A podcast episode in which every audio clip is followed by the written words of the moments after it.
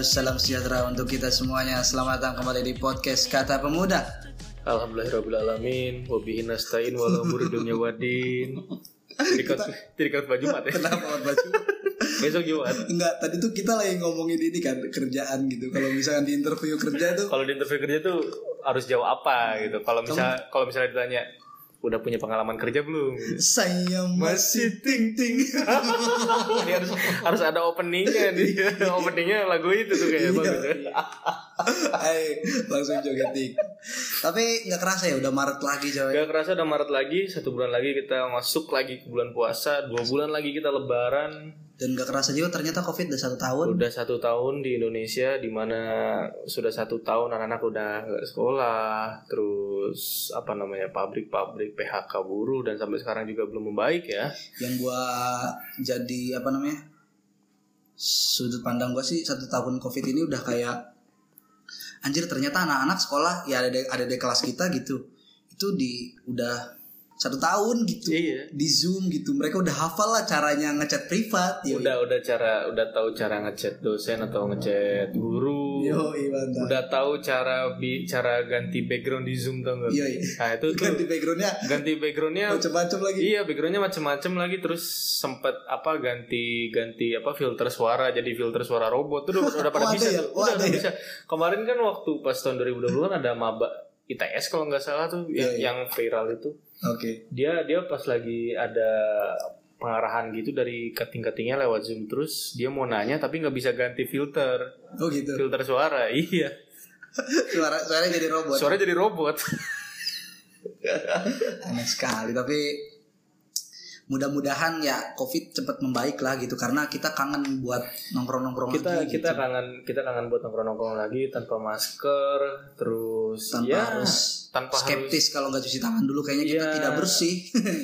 Nggak harus masuk masuk kafe terus tiba-tiba nyari hand sanitizer dulu. Iya nggak nggak memberatkan lagi satpam satpam bank gitu loh. Iya. Yang harus ke mana-mana bawa termogan. Buat termogan dan double double masker. Double mask double masker kasihan banget Hmm, tapi ngomongin soal nongkrong-nongkrong tuh ya gue senang semenjak di Jogja sih orang yang kayak gue aja yang basicnya itu nggak suka nongkrong jadi enak aja gitu Ya gue gue jadi gue jadi kayak punya satu kata baru di gue ngopi. Jadi kalau orang kan orang kan bilang ngopi itu ya literally buat minum kopi Minum gitu. kopi.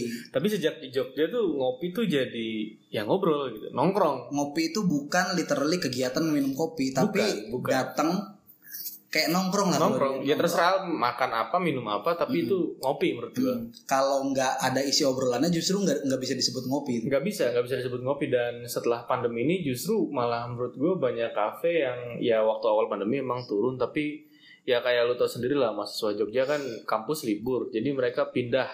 Kayak kam- kampus barunya. Kampus barunya mahasiswa Jogja tuh sekarang di kafe-kafe gitu. mereka Wal- walaupun ya ini miris juga sih malah maba justru pengen lalalala di kampus tapi itunya malah mereka lebih hafal sudut-sudut warung kopi daripada iya tiba-tiba sudut-sudut kampusnya iya dia dia dia lebih suka dia lebih lebih hafal jalan di Sorowaja Waduh. Nologate, Nologate. Condong Catur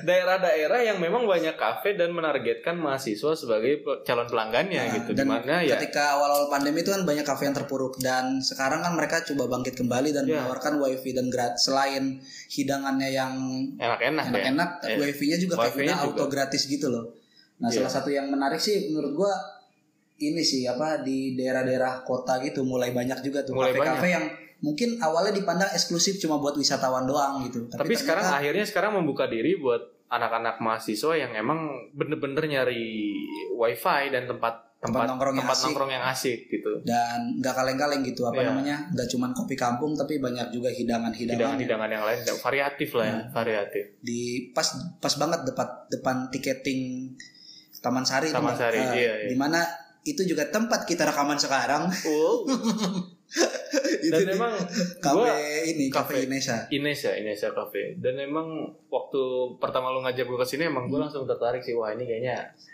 tempatnya asik gitu maksudnya dengan nuansa Taman Sari yang di dalam apa ya masih di dalam benteng ya Hmm. Masih masih di dalam benteng gitu menurut gue kesan kesan kita ngopi itu jadi lebih asik sih kalau menurut gue. gue juga awal-awal kayak nganggapnya eh, apa nggak apa kayak anti gitu loh ngopi-ngopi di tempat-tempat wisata gitu. Apalagi tapi dengan stigma ha- mahal ya. gue nggak mau berwisata gitu. Gue cuma pengen nongkrong. Akhirnya gue pengen nyari warkop yang standar. Tapi ternyata eh, anggapan gue tuh terbantahkan dengan adanya cafe Indonesia ini. Selain itu selain kita nongkrong juga ya orang-orangnya ramah terus kita nih bikin konten di sini nih difasilitasi Difasilitasi, iya. Wah Bang Kopong respect respect, Respect. Ya, ownernya namanya Bang Wawan. Bang Wawan, tapi kita bisa manggil Bang Kopong. Respect ini kalian podcaster gitu. Lu lu lu tau nggak tadi pas pertama gue datang jadi jadi kalau sekarang gue datang nih gue langsung ke ini.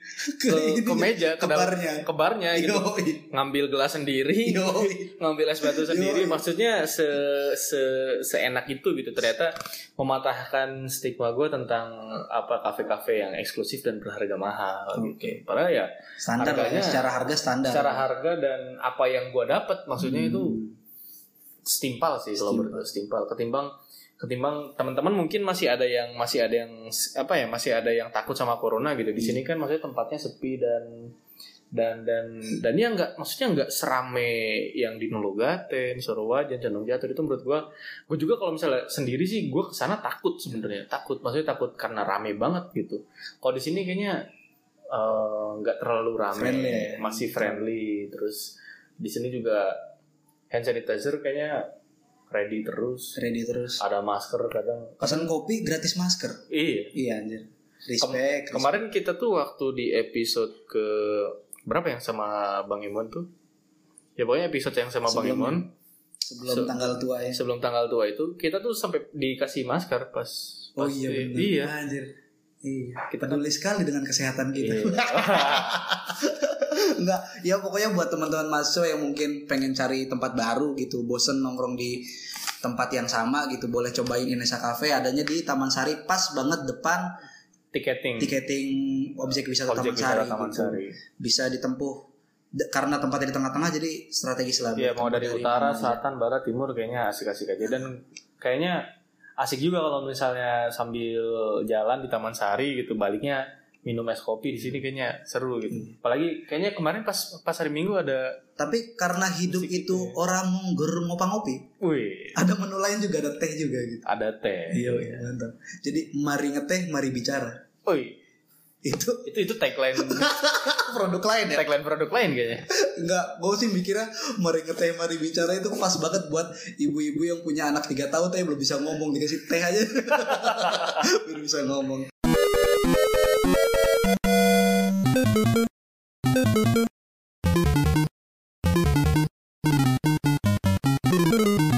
Langsung aja ya kita bahas updatean dulu, recent update dulu. Recent update dulu yang pasti kita sudah merayakan satu tahun adanya COVID-19 di Indonesia.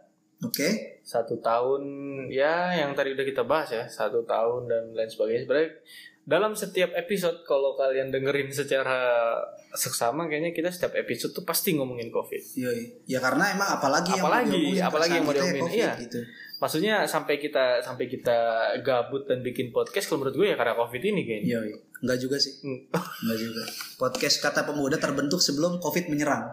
tapi produktifnya Ya pas sudah tahu kalau ini sudah sudah bisa ada peluang membuat uang, jujur saja saya mah. Jadi eh bulan Maret ini menarik cuy.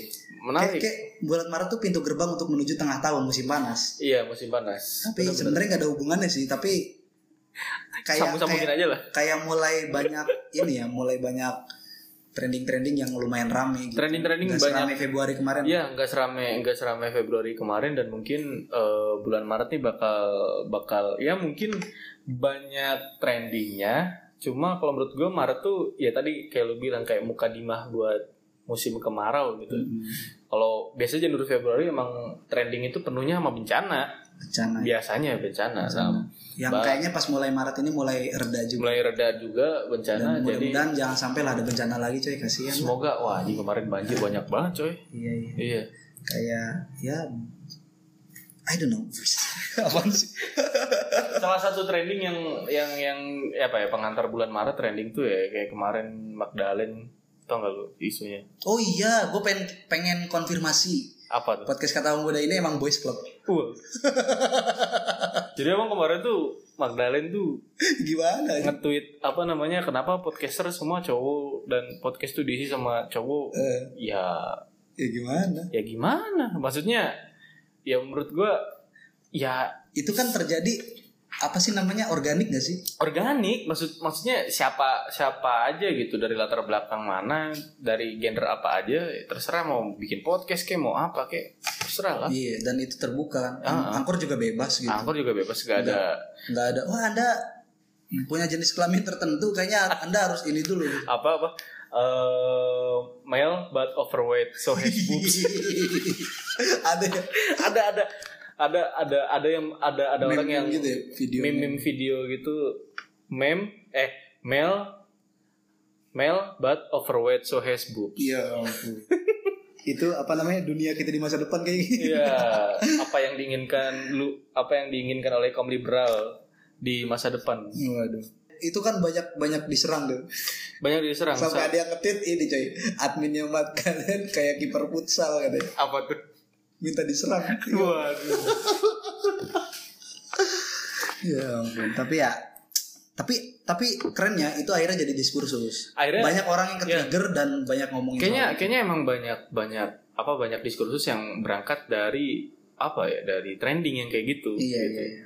Ya gentrifikasi juga bisa terbangun diskursus orang-orang jadi tercerahkan gitu soal teori-teori lama Karena yang tweet. sebenarnya lama karena ada yang nge-trigger gitu. Karena yang trigger. Jadi kalau menurut gue emang orang Indonesia tuh eh, harus trigger dulu baru sadar.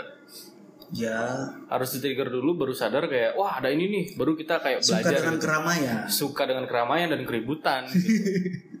Terus ini nih kemarin tuh gua ngelihat cover majalah Tempo yang tak tak tak jadi tak jadi tak Jokowi ya. Jokowi Oh, iya. mencabut ini apa per, lampiran perpres investasi minol gitu Minol. lah gua nggak tahu ininya gitu. Ya pro kontranya gitu Menurut lu, menurut lu gimana?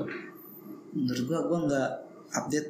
Enggak gue tahu itu ya udah gitu. Kayak ya udah gitu. Gue juga tidak terlalu orang yang men- ka- kan kesannya kalau gue mendukung saya pemabuk gitu.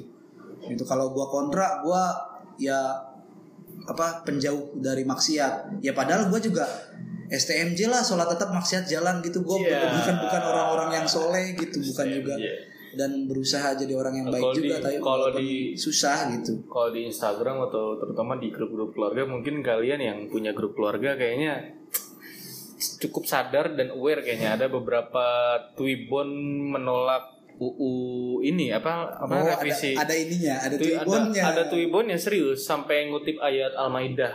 Hmm. serius itu sampai di diseriusin kayak gitu loh. Mm-mm. dan akhirnya emang Jokowi membatalkan. Tapi kayaknya ada flowchartnya deh. Kalau Jokowi itu kalau kalau misalnya bikin apa mau bikin kebijakan terus dilempar dulu ke publik gitu. Mm. terus ngeliat dulu nih.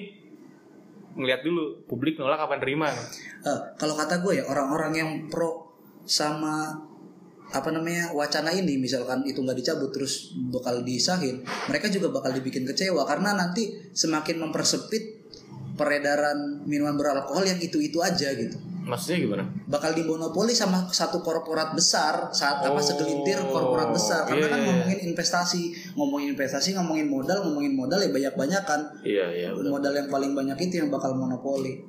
Gitu.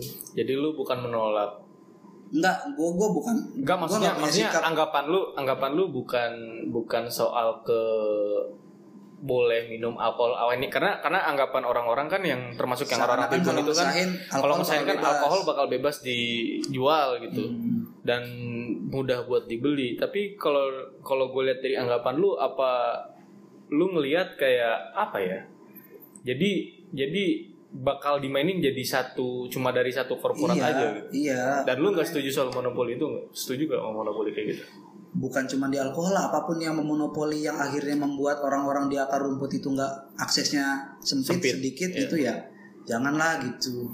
jadi maksud lu Ya adil aja lah berkeadilan. Jadi maksud lu orang-orang orang-orang di akar rumput, Apaan sih gue? orang-orang maksud lu orang-orang di akar rumput sering mabuk. lah tak yang punya tradisi kayak gitu pasti sering. Maksudnya tradisi ya secara tradisi di NTT ya kan gue baca-baca tuh di mana ya daerah-daerah di Maluku gitu. Eh iya sih iya gak sih? gue nggak tahu. gue nggak tahu di NTT di NTT. Ada kan tradisi gitu. Bener nih gue baca gue share linknya kalau lo nggak percaya.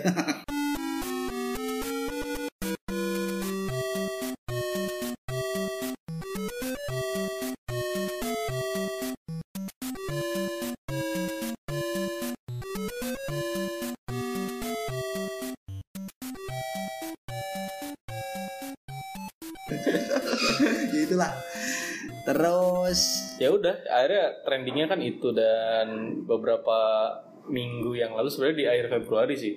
Dari Februari kayak eh, kebebasan ini kan nyangkut kebebasan ya maksudnya kayak akhirnya banyak juga diskursus orang ngomongin minuman beralkohol boleh nggak sih minum beralkohol atau alkohol tuh bebas gak sih di Indonesia sebenarnya kalau misalnya emang ada regulasinya gitu.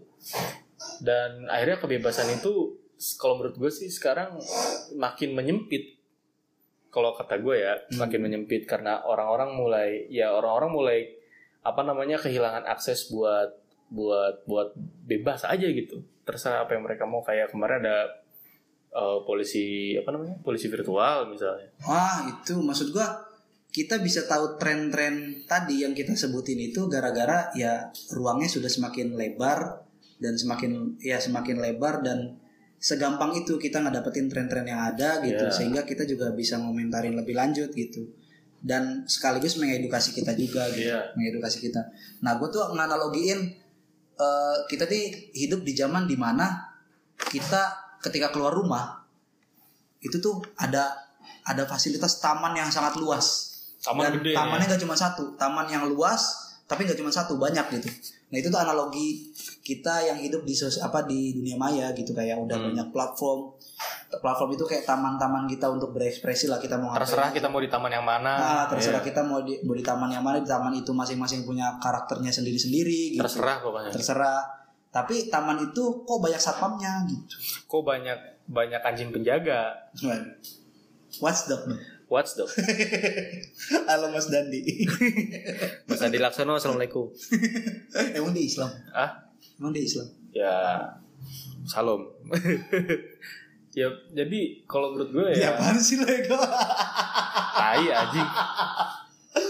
Iya iya. Ya, lanjut lah. Nggak usah salah tingkah gitu dong sama Mas Dandi soalnya berat nih karena Mas Dandi kemarin ngeblok akun CCIC apa ya oh, Oh, iya. akun iya akun akun si polisi virtual oh iya akun si polisi virtual yang kita sebut sebagai satpam tadi di taman-taman yang terserah kita mau ngapain ah. itu cara kerjanya si siapa polisi virtual itu dengan nge-DM hmm. dan nge-DM akun kita. Kalau misalnya kita ngeblok akunnya si siapa? Si, si, polisi virtual ini, kita nggak bakal bisa di DM kita nggak bakal bisa di-DM dong. tapi akun itu cuma satu Ya katanya, katanya sih ini bakal sampai ke tingkat polsek. Enggak enggak, gue penasaran itu tuh latar belakangnya gimana? Awal. Gua- ya Oke, gua- kalau kalau latar belakangnya yang misalkan latar belakangnya dunia apa media sosial kita sudah terlalu banyak konflik yang terjadi gitu. Pro, kontra, A, B, C sampai-sampai itu menimbulkan ujaran kebencian yang enggak sedikit itu ujung-ujungnya ada kekerasan dan lain sebagainya gitu. Itu kan oke awal- kayak gitu ya perlu perlu ada Hmm. penertiban juga gitu. Nah, itu latar belakangnya. itu kan Kalau- latar belakangnya kan dari UITE ya kalau menurut gua. Oh iya. Dari UITE jadi dari UITE itu- kan kayak ngatur soal hate speech eh, segala macam norma segala macam di media sosial maksudnya ya menurut gua media sosial itu satu-satunya lahan basah kita buat bebas berekspresi enggak sih? Yang Iya. yang yang yang kita yang kita nggak bisa tampilin di dunia nyata ya udah kita tampilin di dunia maya gitu, Hmm. di dunia maya. Jadi terserah kita mau ngapain ya udah gitu. Itu satu satu menurut gue sosial media itu satu-satunya tempat kita buat bebas berekspresi gitu. Kalau misalnya kayak misalnya ya kayak orang kayak orang gay atau lesbian misalnya dari dari LGBT misalnya di di di real life kan mereka nggak bisa langsung nampak mengekspresikan Oh, mengekspresikan diri mereka sebagai eh, LGBT gitu. Tapi kalau di media sosial dia bisa bersuara, dia bisa beropini, banyak orang yang setuju gitu. walaupun dihujat juga banyak Walaupun banyak dihujat juga seperti McDonald. Waduh. Ya maksudnya tapi kan mereka punya platform untuk berekspresi gitu. Di Oke. situ di situ yang menurut gua yang menurut gua salah salah salah pola pikir kalau menurut gua ya akhirnya akhirnya eh angan apa angan-angan ya apa? Bukan bukan angan-angan pandangan juga enggak pas diksi. Bentar, bentar gue lagi mirip diksi anggapan orang-orang soal internet itu adalah dunia apa satu utopia tentang kehidupan yang anarki hmm. itu terbantahkan gitu. Akhirnya yang tadinya utopia dan jadi distopia, Distopia. jadi distopia yang ya gue seneng sih. Akhirnya istilah-istilah Orwell tuh yang apa yang 1984 yang tuh 1984 ternyata relevan gitu loh relevan buat di buat di diomongin. diomongin. Iya. pas apalagi melihat fakta yang ada sekarang gitu. Akhirnya kita nggak bisa lagi menyempelekan dunia maya gitu. Dunia maya bukan lagi jadi dunia sekunder kita udah jadi dunia primer kita. Iya. dibayangin aja apa-apa yang terjadi di dunia maya kan bisa berimpact ke kebijakan-kebijakan yang berpengaruh terjadi. banget. Berpengaruh, berpengaruh banget di banget. dunia kita yang nyata gitu. Kita kayak punya dua planet aja gitu. Yang akhirnya hmm, ya udah gitu. Apa kehidupan kita di dunia maya nggak jauh beda dengan kehidupan kita di dunia nyata gitu. Ada yang ngatur ada yang ini. Kita hidup dalam sistem yang kalau misalnya kita pelajari kita dalamin ternyata sistem ini tidak tidak menguntungkan kita gitu gitu kan. Ya tapi ya jangan membuat kita mental illness juga santai aja. Ya kalau gue sih bukannya santai sih. Justru kayak sedikit khawatir. Ini sedikit ya sedikit khawatir. Karena gue sering ngebacot banget tuh di Twitter. Sering ngebacot banget di Twitter dan gue merasa ya yang tahu Twitter gue atau yang nge-follow gue ya orang-orang yang kenal bener-bener kenal sama Oke. gue gitu dan gak Jadi- semuanya saya pemahaman sama lu Nggak, ya mungkin emang nggak semuanya sepemahaman sama lu ta, eh sa- sama gua gitu. Hmm. Tapi maksudnya orang-orang yang yang nggak sepemahaman ini ngerti gue tuh pemahamannya gimana ngerti nggak? iya iya Jadi mereka sih mereka tuh udah udah udah ngetolerir gua gitu Hmm. buat buat ya memang pemahaman gua kayak gitu Iya, gitu. iya. Jadi tapi gua nggak tahu nih kalau misalnya memang pemahaman ini justru eh, apa namanya eh, satu satu pemahaman apa enggak sama si polisi virtual ini atau sama sistem lah sama sistem ya sama sistem jadi gue nggak tahu nih eh, apakah pemahaman semua orang bakal bakal disamaratain sama kayak sistemnya sama kayak kita bik- kita kita pakai seragam terus upacara hormat sama bendera gitu Iya. itu Jadi follower kita di media sosial sedikit atau banyaknya itu gue nggak tahu ya. Ini kecurigaan gue gitu. Follower kita kita kan bukan siapa-siapa ya follower Iya, iya, dikit gitu dikit follower follower. dikit. Walaupun dikit kayaknya juga berpotensi untuk nyepuin kita. berpotensi tapi bukan berarti pasti kan Berpotensi. Makanya gue curiga gitu. iya makanya kan Mudah-mudahan kecurigaan gue salah salah Iya. gitu bener. Ya gitu. Makanya gue punya tuh akun alter yang nol following nol follower. Udah jadi jadi itu mah tempat gue sotoy-sotoyan aja gitu. Gue punya apa lempar yang gue nggak yakin itu bener tapi nggak apa gue lempar aja dulu. Itu bisa kelihatan gak sih sama orang? ya bisa maksudnya kan ya polisi virtual ini kayaknya itu punya alat-alat yang bisa mendeteksi lu Maksudnya- Walaupun kita nol following nol follower. iya iya bisa Kalau gue ada ngeblok si CIC itu, ya gue nggak tahu ya kalau itu ya tapi kan dari lo nge-tweet mungkin masih tahu IP IPK. Enggak IP IP address maksudnya IP, IP address. address. IP address itu kan bisa dilacak mungkin Oke. mungkin bisa dilacak lokasi lu di mana terus nama lu gimana ya Hmm. lu sekarang ngasih data ke Tokopedia aja Tokopedia ngebocorin data lu terus lu percaya sama yang lain-lain Emang emang e-commerce gitu ngebocorin data? Tokopedia Oh iya. iya Oh iya. iya serius Tokopedia gitu makanya gue sebel nih sorry nih buat Tokopedia nih Oh, kenapa saya tidak pakai Tokopedia? Verif- verifikasinya banyak sekali. ini tidak ramah, tidak ramah ini cuy. Di sini tidak ramah, Tidak ramah apa? tidak ramah endorsement. Tidak ramah endorsement gitu. Kecuali yang memang memfasilitasi kita. ya maksud gua, maksud gua ya lu mau percaya sama siapa lagi gitu karena data lu kan ada tuh orang-orang ngomong-ngomong daging-daging soal 4.0 big data, eh, new journalism dan lain Iya, iya. sebagainya kayak gitu tuh kan bullshit yang menurut. Iya iya iya.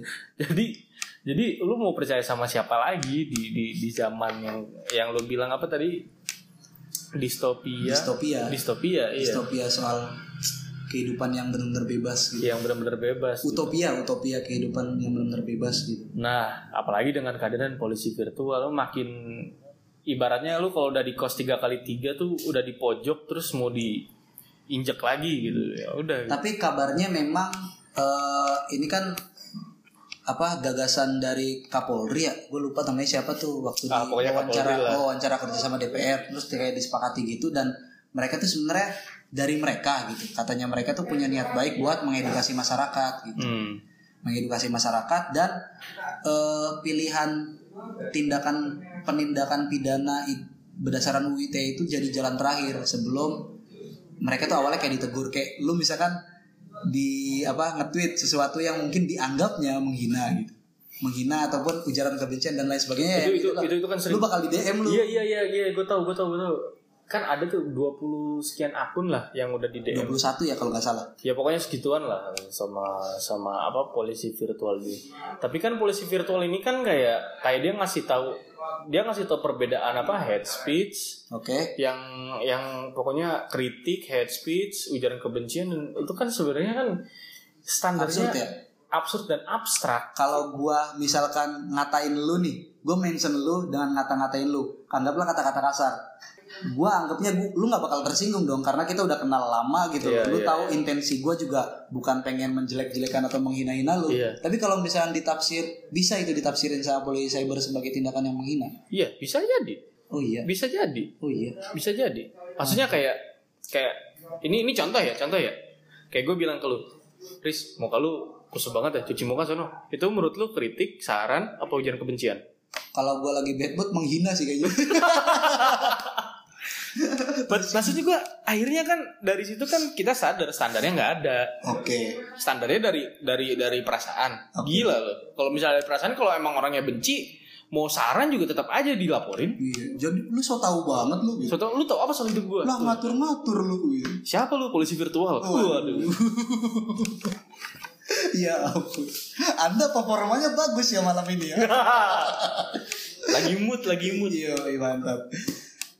Eh diatur makin diatur kita. Iya memang memang kita akhirnya masuk ke sebuah sistem yang memaksa kita gitu. Jadi Indonesia mau jadi Eh ke WhatsApp ada nggak sih polisi virtual di WhatsApp? apa?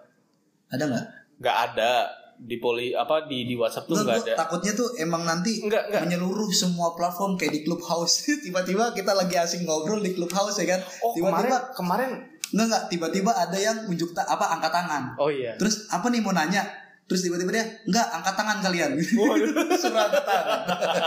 Anda semua ditangkap. tapi Gitu. kemarin tapi kemarin ada tuh si siapa namanya Ainun Najib yang yang covid kawal covid yang ko- kawal covid 19 Oh akun akun akun uh, akun apa namanya namanya kan Ainun Najib terus dia bikin kayak clubhouse gitu Hmm. terus ngobrol soal penanganan covid Oke. Eh, dan ada di situ ada staff Kemenkes. Oke. Nah ada salah satu memang orang yang gue follow tapi gue lupa namanya siapa.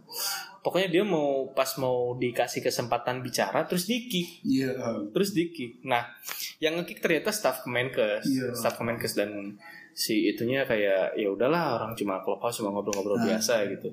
Tapi kan dari situ kita kayak gue kayak ngeliat kayak anjir gitu banget gitu. Maksudnya Iya pendapatnya udah pasti ngeritik lah itu Oke. kalau dia udah pasti ngeritik terus sebelum dia mengkritik terus dia di kick Itu polisi virtual kerjasama kepolisian sama kominfo kan.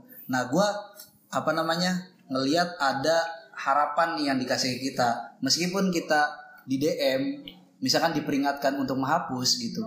Mereka membuka ruang ruang klarifikasi gitu. Kalau mereka nganggap itu menghina, kita bisa klarifikasi gitu. gue nggak pernah berharap ke sana sih guys Enggak kalau misal kalaupun itu ada, artinya kita bisa lah gitu counter argumen gitu loh. Enggak kok ini ini ini ini. Enggak, Walaupun nanti bakal ribet juga di sih. Indonesian Universe Waduh, Indonesia ini. yang namanya yang namanya apa namanya klarifikasi argumen itu hanya memper apa ya namanya memperlemah posisi kita Kayak ini ya. Aduh, serius deh Ali gue pengen nganalogin sesuatu tapi takut gue. ya udah jangan iya kayak. maksud gue ya kayak gitu ya misalnya lu lu lu dibilang salah nih polisi virtual Iya. nih terus lu dikasih wah sekarang klarifikasi maksud lu apa terus lu malah memperkuat argumen lu Hmm, iya nggak hmm. ya karena memang lu merasa Merasionalisasi. gitu. merasionalisasi karena mer- lu merasa lu itu benar gitu Oke. ya tapi bagi polisi virtual itu salah gitu dia mau lu mengklarifikasi apa yang mereka mau Oh iya, emang gitu. di Indonesian Universe lu udah stigmanya gitu banget lu. Enggak makanya menurut gua gua nggak mau ada polisi virtual ini misalnya ya misalnya. Iya. gua nggak mau ada polisi virtual ini karena memang ini pasti bakal melebar. Indonesia tuh begitu. Oh iya. Enggak kok awalnya cuma nge DM gitu. Hmm. enggak kok awalnya cuma gini. Enggak ujung-ujungnya pasti enggak lah optimis lah gue mah. Ih gua mah pesimistis orangnya. Turn back hoax. Nggak ada turn back hoax. Turn ya ampun lu mah iya anjir. Gua gua nggak pernah percaya. Iya media sosial kita harus bersih coy. Iya gua ngerti. Dari semua akun. Gue tuh nggak pernah percaya tagline tagline dari kementerian-kementerian. Terus kayak dari apa dari pejabat-pejabat tuh nggak pernah nggak pernah percaya gue Iya, kayak parah gitu. lu. Walaupun gue merasa iya anjing ini gue banget nih milenial. Tapi dari siapa? Kementerian A misalnya ah males. Jelek ppkm lu pasti ya. Bagus. Anak IPA lu kebanyakan belajar rumus lu tidak mempelajari coy. nilai-nilai kewarganegaraan seperempat KL kuadrat lebih penting dari belajar 65 ya ampun. Ya tapi tapi gini gue punya analogi yang nggak tahu ya. Ya eh, walaupun lu tadi dari tadi ngeritik ke- apa namanya bapak-bapak yang itu gitu. Ya. Gua gua malah ngeritik juga ya di tataran kita di masyarakat kita juga memang dari awal nggak terbangun edukasi yang ada gitu gua nggak sepakatnya mereka tuh pengen ngedukasi kita karena ya urusan itu mah urusan kita gitu kayak lagunya Iwan Fals gitu urus saja moralmu urus saja akhlakmu Ka- moral dan akhlak kita mah bisa kita bangun sendiri dengan peranata-peranata yang ada Nah. kenapa negara intervensi buat mengedukasi kita gitu Hmm. mana parpol-parpol yang tiap lima tahun sekali apa ngemis-ngemis suara kok nggak ada kontribusinya buat Enggak, ngedukasi bentar, bentar, kita bentar, gitu. bentar, bentar, bentar. Lu masih nganggap ada parpol? Hah? Lu masih nganggap ada parpol? ya kan faktanya ada Ya kalau gue sih udah nggak ada. Waduh. anda hidup di mana anda Ya, saya hidup di universe yang lain. ya ampun Semua tuh partai cuma beda warna doang. Enggak maksudnya makanya kritiknya itu kan semua partai Ya. bullshit gitu nggak ada kontribusinya harusnya kan apa namanya idealnya kan mereka yang kalau mau dipercaya ya konkret gitu lu juga hadir gitu loh sebagai bukan cuman kendaraan politik tapi kendaraan apa alat gitu buat masyarakat juga. Teredukasi segala macam gitu. Bukan hanya parpol ya tapi apa namanya lembaga-lembaga swadaya yang lain yang terbentuk kan yang yang ada justru malah langsung terbentuk. Bikin narasi kontra pemerintah kontra pemerintah. Bukan nggak ada yang konkret bikin apa sih namanya ya edukasi mendidik Lu- masyarakat lu- dengan pergerakan gitu Lu tau nggak? Lu tau nggak? Lu tau nggak kenapa kenapa nggak konkret gerakannya? kenapa Karena sulit. sulitnya di Ya sulit aja emang. Ya pertama emang nah berarti masyarakat juga perlu dikritik gitu ya memang Microsoft udah udah udah mengkritik kita apa katanya sebagai netizen paling gak punya norma di Asia Tenggara. oh iya iya iya iya iya iya iya Bener nggak? bener bener Absah itu. netizen yang paling tidak sopan Netizen yang paling tidak sopan dan itu dibuktikan netizen netizen Indonesia nyerang Instagram Microsoft. waduh Padahal pakai laptop aja bajakan Windows. ininya ada watermarknya gitu Ada watermarknya, activate Windows. Iya. Ya maksud gua, maksud gua kayak gitu ya. Ya gue sadar masyarakat kita memang butuh dikritik. oke Tapi emang masyarakat kita itu eh, sekelompok, ya gue bisa bilang sekelompok orang yang yang tiba-tiba kita punya teknologi gitu, Hmm. nggak kayak eh, negara-negara maju yang memang dia punya tahapan gitu. Baik lagi ke analogi gue tadi. Analoginya itu ibaratnya polisi virtual ini kayak wasit. Hmm. Wasit dalam pertandingan sepak bola yang intervensi bukan cuman aturan permainan gitu loh. Tapi Tapi ngajarin pemain gitu loh. contohnya gimana? Kayak, woi lu ngumpan kayak gini, kan ngedukasi gitu. Ngumpan tuh kayak gini caranya, ngoper tuh kayak gini caranya, nangkap bola tuh kayak gini caranya, tiki taka tuh kayak gini, gegen pressing. Ngapain? Eh itu jadi urusan klub kami gitu, jadi urusan SSB kami. Ngapain lu ikut-ikutan ngedukasi ya? Lu cuman apa namanya? Atur tugas- aja pokoknya. tugasnya atur gimana kondusif tuh. Gimana kondusif gitu gimana kalau misal ada pelanggaran lu tindak secara benar dan secara adil gitu dengan bantuan teknologi-teknologi yang ada gitu. Nggak usah intervensi. Tapi ya just apa namanya permasalahannya juga ibarat seorang pemain bola kita ini masyarakat kita nggak tahu ya gua nggak mau mengejudge atau gimana tapi da, apa datanya Microsoft tuh cukup menguatkan gitu datanya tadi netizen paling tidak sopan itu. Ya kita sebagai pemain juga belum bener-bener punya skill yang mapan gitu loh bermain di media sosial kayak nendang tuh gimana caranya, ngoper passing itu gimana tahu caranya. offset apa enggak. tahu offset atau enggak apa enggak itu belum benar-benar paham gitu loh. Jadi pemainnya eh, tidak skillful wasitnya sosokan pengen ngajarin. nyeramahin soal skill gitu soal teknik. Ya ini gimana gitu ya pokoknya setelah poli- polisi polisi virtual ini ya gue berharap Ide, Ini kan- kayak orang sambutan gue berharap. Tadi kan udah alhamdulillah alamin awalnya. Ya gue sih lebih berharap polisi virtual ini lebih konkret kerjanya lah. Lebih lebih konkret nanganin memang kasus-kasus yang menurut gue lebih penting ya. Kayak tadi kayak Tokopedia data bocor misalnya. Urusin itulah. Misalnya ada fintech fintech yang ilegal urusin itulah. Dan apa nah, kayak kayak apa namanya dana-dana pinjaman online yang segala kayak macem dan apa cybercrime yang lain gitu daripada ngurusin kayak gini gitu. Menurut gue lebih baik ngurusin yang itu dulu lah. Pertanyaannya apa? bagaimana melakukan sesuatu yang konkret ketika kehadirannya saja sudah tidak konkret? Ya bagaimana? Saya tidak tahu. Udah? Udah? Ya udah. Ya bye bye bye bye bye bye